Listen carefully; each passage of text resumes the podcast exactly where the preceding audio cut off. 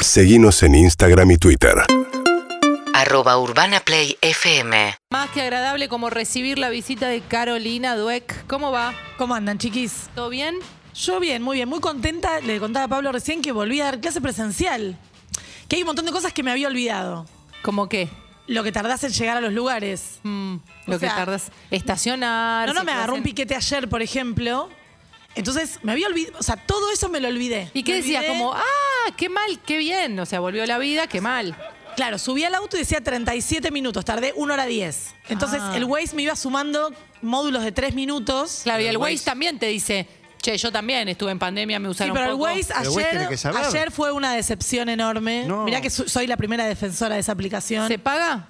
Ayer no me. Ayer eh, me, me dio el piquete cuando yo ya estaba en el mismo. Mm. Y ya estaba desde antes. Estaba desde La antes. vergüenza es que los otros Wazers no avisaron, no se tomaron el Alguien no tiempo avisó. de avisar que había un problema ahí. Pero la alegría de ir a dar clase presencial, o sea, me había olvidado lo. lo o sea, te acostumbras a las cosas en la vida y me di cuenta de que no, no, claro, la presencialidad está re bien. Compré tizas, porque en la Universidad de Buenos Aires, en sociales, todavía tenemos tizas.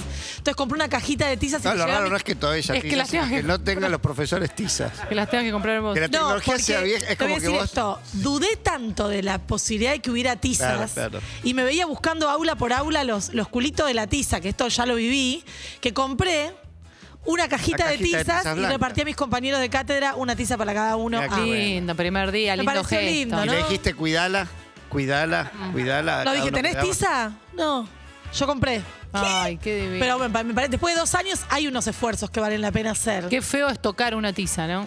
No, Es no. áspera, sí, tiene esa astringente, es raro. Es Hay Mucha gente que no puede directamente. No, Perdón, no, perdón. Ya Las tizas maniobrarla que me da compré impresión. son muy lindas. Son lindas. No tienen astringencia. Son Están como como barnizadas. No sé, son lindas. Las tengo en la cartera porque ya decidí que no las voy a sacar. Así que después se las muestro. Bien, ahora manchamos todo el mural de Ron con nuestras tizas. Ojo Dale. que no es Y que venga ¿eh? que nos Le ponemos sola a papá. ¿Y qué? Escuchame. Le ponemos un cartelito de puesta en valor. Obvio.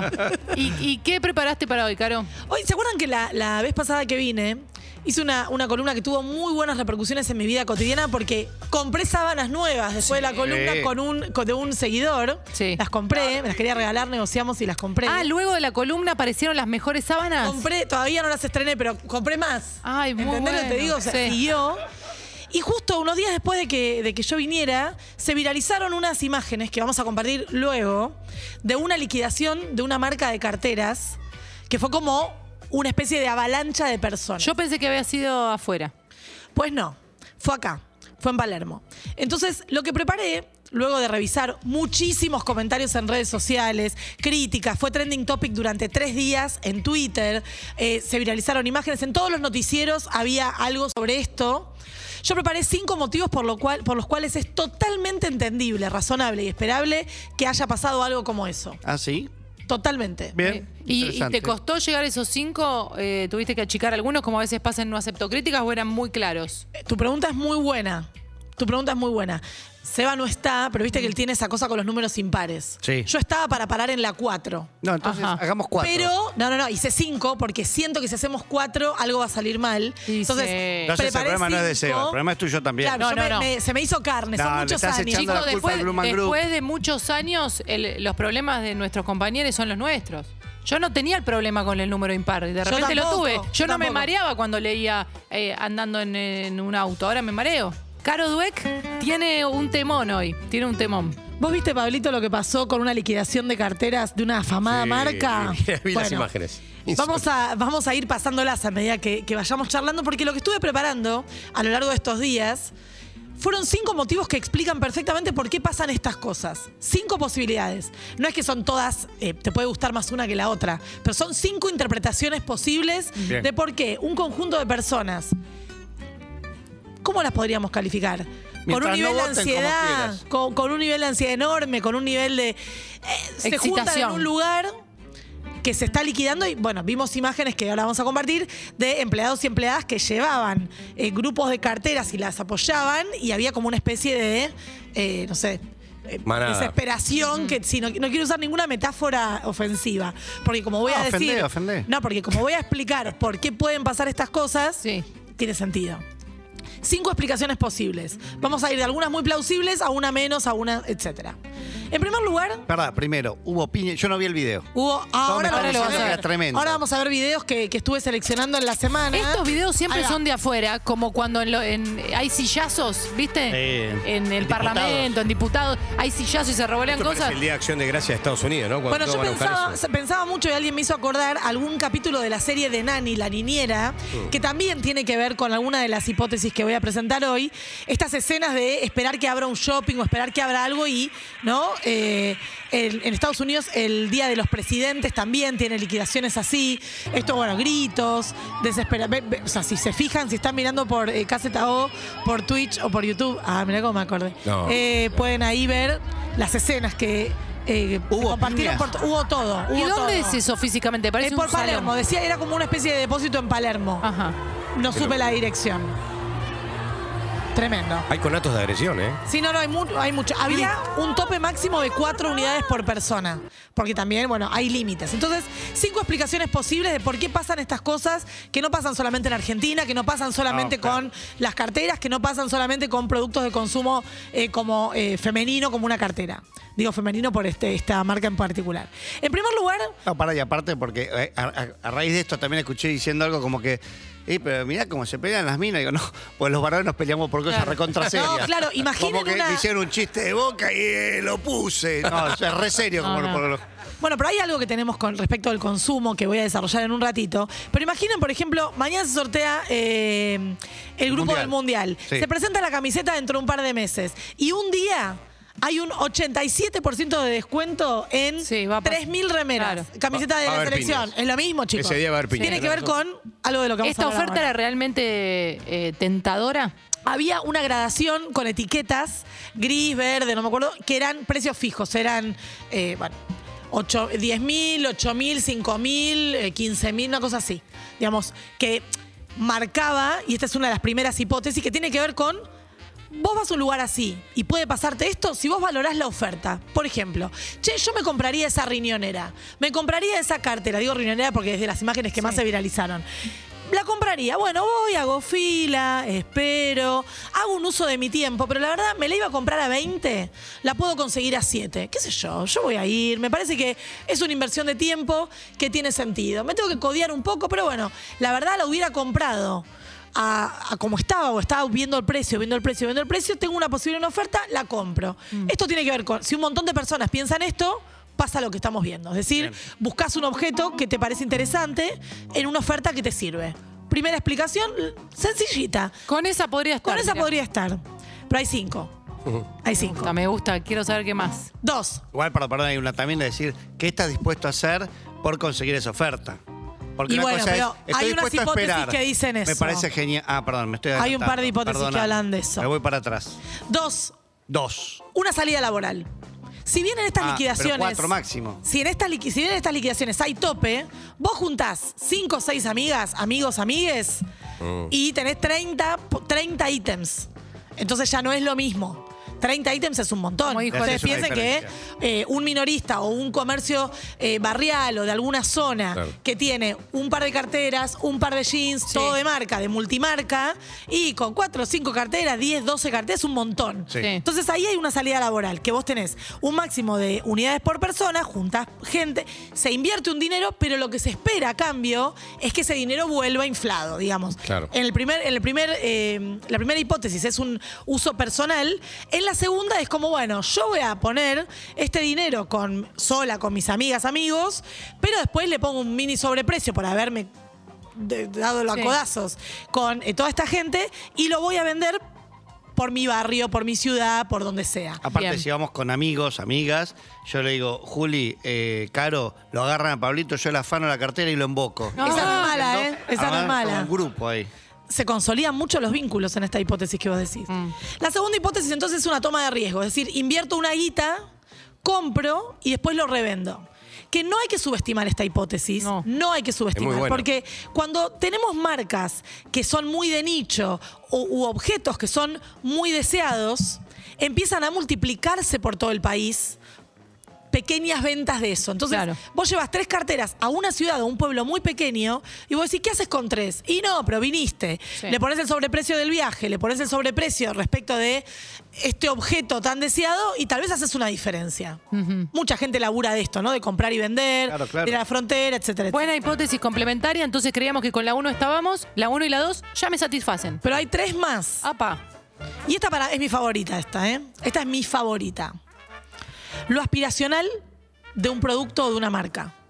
Y en este caso puntual, creo que una de las explicaciones tiene que ver con ¿Qué me representa a mí esta marca si la uso? Esto ocurre y hay un montón de trabajos eh, académicos publicados sobre zapatillas.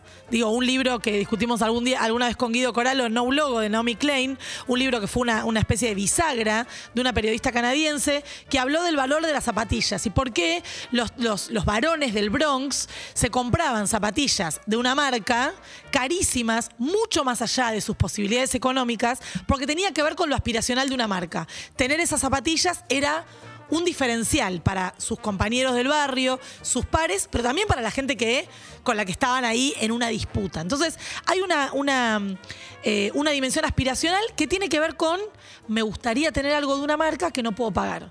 Entonces, che, para, si en condiciones normales no lo podría pagar, y acá me están diciendo que hay algunos productos que tengo 70% de descuento, tienen alguna falla, no tienen una falla. Es ahora. Si lo puedo tener, es ahora. Es ahora. Voy ahí y con de todo. O sea, Bien. hasta que no agarro esa riñonera negra, me tiro al piso y lo como sea. Es espectacular. Porque hay un plusvalor en tener eso. Claro. Hay un valor en tener eso, pero que lo que tiene esta hipótesis distinta es que no te lo podrías comprar a un precio, no tenés posibilidades de financiamiento, pues estamos hablando en general de objetos caros, zapatillas, camisetas de fútbol, carteras, zapatos. Y que ya está instalado que son eh, excesivamente caros. Claro, porque el plusvalor que los hace caros también es la marca y la- el nivel de deseabilidad que tiene socialmente. Porque si vos decís, me compro algo que no tiene marca, que no tiene nada, está perfecto, una remera blanca, lisa, la lavé 300 veces, yo digo, a mí me funciona. Ahora, cuando vos te, te, te metés en un, comillas, mercado de vínculos y de qué quiero ser, qué quiero parecer, y ahí el- las marcas en los últimos, en los últimos, la última sí, en los últimos, los últimos 100 años, me trabé, tienen un rol muy prevalente. ¿Y qué es porque ahí, eso? ¿Qué vendría a ser? bueno, es la ficción de la pertenencia, ¿no? Lo que, una de las cosas que yo trabajo, de hecho, en mi, en mi investigación es cómo se construye una ficción de la pertenencia. Uno piensa, bueno, voy a tener un par de zapatillas, inmediatamente me dan una tarjeta de bienvenido al club de la zapatilla. No. Pero hay algo de la publicidad mezclado, ¿no? Con cierta cuestión de quién tiene qué marca, qué marcas están asociadas a qué prácticas. No, y el deseo de los demás también que dicen, ah, vos lo tenés. Eso que a mí también me gusta, vos lo tenés. Yo lo quiero, lo qui- porque vos lo tenés, yo lo quiero tener. ¿Nos guardamos los dos caramelos que quedan para dentro de un ratito? Encantada. Gracias, Caro Dueck. Carolina Sara Dueck nos trajo eh, los cinco motivos eh, con una investigación previa, no es que a tontas y a locas, No, no, es, no, un, no. no es un test de una revista. Que no, que A- no. Acá tenemos eh, un caso que fue, contalo vos que tenés eh, con Iset encima. Una marca de carteras hizo una liquidación Sí. y se juntó muchísima gente, se viralizaron muchos videos que estuvimos compartiendo. Se tomó en Re- serio lo de liquidación. Sí, La sí, sí, gente se lo tomó en serio. Y hubo escenas de violencia, etcétera. Entonces lo que estuvimos haciendo en la primera parte de la columna fue explicar por qué me parece totalmente razonable que haya pasado algo así. En primer lugar era para aprovechar la oferta, en segundo lugar para comprar y revender en distintos lugares del país y en tercer lugar con la idea de lo aspiracional con una marca. Quedan dos. Quedan dos. Esta sí tiene investigaciones. Me gusta que está- está- estás peleando una de muy abajo. eh. Te banco, te admiro. Muy no, porque lo, lógico es decir, eh, están todos locos, locas. Claro, están eso fue lo que encontré en redes sociales. Pero ¿para Eh, qué querés una cartera? Y, te, y después Ella, ella va más allá. Exacto. No, pero vos hablas eso y empezás a reconocerte vos en ese lugar y decís, y yo no con carteras, pero con otras Claro, con cosas. cartera. Qué bueno que la valores, que siempre decís lo contrario. Decís, ¿a qué viene caro? Para mí viene ¿Para sin qué- para nada. qué viene esta Parece que hoy que le des este valor es muy Gracias. Me importante. Gracias por emociona. Es por la camisa que tiene puesta Pablo que, viste, está como estoy chico bien, Claro. está bien hoy. El efecto de la pandemia en la forma de comprar. Hay muchas investigaciones en todo el mundo que han identificado que ha cambiado la forma de comprar. No solamente online, como hablamos la columna pasada, sino que hay cierta cuestión de ya fue todo. Ya fue todo. A Comundo que se acaba No, el GER, como exacto. dijo Sí. nuestro amigo Gioia. Yo ya. Que no tiene que ver con necesariamente un gasto excesivo, porque no todo el mundo tiene ni tarjeta ni cupo, o sea, muchas personas no están bancarizadas, lo sabemos, pero sí hay algo de, si te lo querés comprar, cómpratelo. Sí. Bueno, está bien, no te lo podés comprar a precio completo, pero hay algo del cambio del, del estándar de consumo que es, te ibas a comprar una cartera cara y anda y cómprate tres. Claro, como dice una amiga, dice- quiero decir, ¿no? Comprate sí. tres en liquidación. Si después sabes qué pasa, te morís. Después te agarra la tiene una cuarentena. amiga para justificar las Pero cosas. aparte, ¿no hay también una cosa de. eh, Morí, después. la verdad que lo prioritario sería comprarme el departamento, pero no voy a llegar nunca. Claro. Bueno, esa es una de las cuestiones que aparecen en las investigaciones que Ropa tiene que cara. ver con. El departamento ya hace 20, 30 años, para los jóvenes se hizo algo difícil, ¿no? La inflación, Es el los paraíso. créditos hipotecarios, Casi muy complejo. Dejó de muy ser una complejo. búsqueda. Entonces, el nuevo aspiracional era el auto. Con los precios actuales hoy y el precio del dólar, el auto está quedando lejos también, porque ¿cuántos sueldos necesitas para comprar un auto? Montón. Ahora es estándar. termo Hoy- Stanley. Fue hoy o ayer, no, ayer en María O'Donnell eh, hablaban de esto, ¿no? De cómo en la demanda de los autos usados. Amo, Entonces, en María O'Donnell, amo. Sí, gran frase. Amo. Hoy en O'Donnell, yo también digo así. Hoy en O'Donnell. Hoy en O'Donnell, para que- mí es una, es una dirección. Amo, hoy en amo, O'Donnell. amo. Sí, sí. Ahora, Eh, pa- ¿pasó a ser el, el- el- el tercer rubro buscado las carteras? ¿Venimos No, del departamento al auto a las. Es carteras? todo lo que ocurre por debajo, digamos, ahora aparecen los celulares, ¿no? Como una especie de, Sí, sí, sí. Wannabe. de aspiracional. Pero después, muchos objetos que antes uno podía decir, bueno, tengo una cartera, tengo. No digo que todo el mundo lo tenga, ¿eh? lo que estoy diciendo es que hay un cambio en los patrones de consumo de esta especie de post-pandemia que empieza a aparecer en investigaciones académicas vinculados con mayor endeudamiento, con cierta cosa de estuvimos dos años encerrados o estuvimos dos años Sí. eh, preocupados con familiares enfermos. Hay algo de, y si podés un poquito de margen, dale. Ocurre lo mismo con las vacaciones, etcétera. Cinco. Esta es la que vamos a valorar porque un poco la re- me, me costó fue me costó más que toda la columna. Sacaste agua de las piedras, decilo. Pero es buena igual, ¿eh? Ya no quiere convencerme. Es buena igual. Es buena igual. Pues yo superviso mis columnas. Ustedes saben que yo las se las hago a alguien la Para columna. mí se sienta en una silla y después en otra y se cuenta la columna y le se grabo- ¿A no. vos te parece? ¿Con Grabo alumnos? podcast. ¿Con quién Gra- supervisás? No, con eh, distintas personas porque se cansan de mí. Mirá. Hago tipo podcast. Te paso la columna de hoy, la paso en tres Ay, minutos, claro. ponele. Hay gente que está dispuesta Pero a esperás que te escucharme. digan sí o no o ya la mandas. No, no, no. Y ahí recién la paso a mi cuaderno. Ese es el borrador. Y en función de los comentarios la corrijo. Yo solo ¿Entendés? espero que estés cobrando 696 Sí, porque no, no lucas. se justifica. Mucho laburo, ¿no? también, un poco más exceso de laburo. La última tiene que ver, y en este esto sí aplica solamente para este caso particular, tiene que ver con la relación entre la moda, el mundo tal como está construido de comillas lo femenino y cierta demanda que podemos relevar, esto aparece en muchos artículos también, respecto de qué hay que tener o qué objetos hay que tener para estar, tener como una especie de guardarropas de base.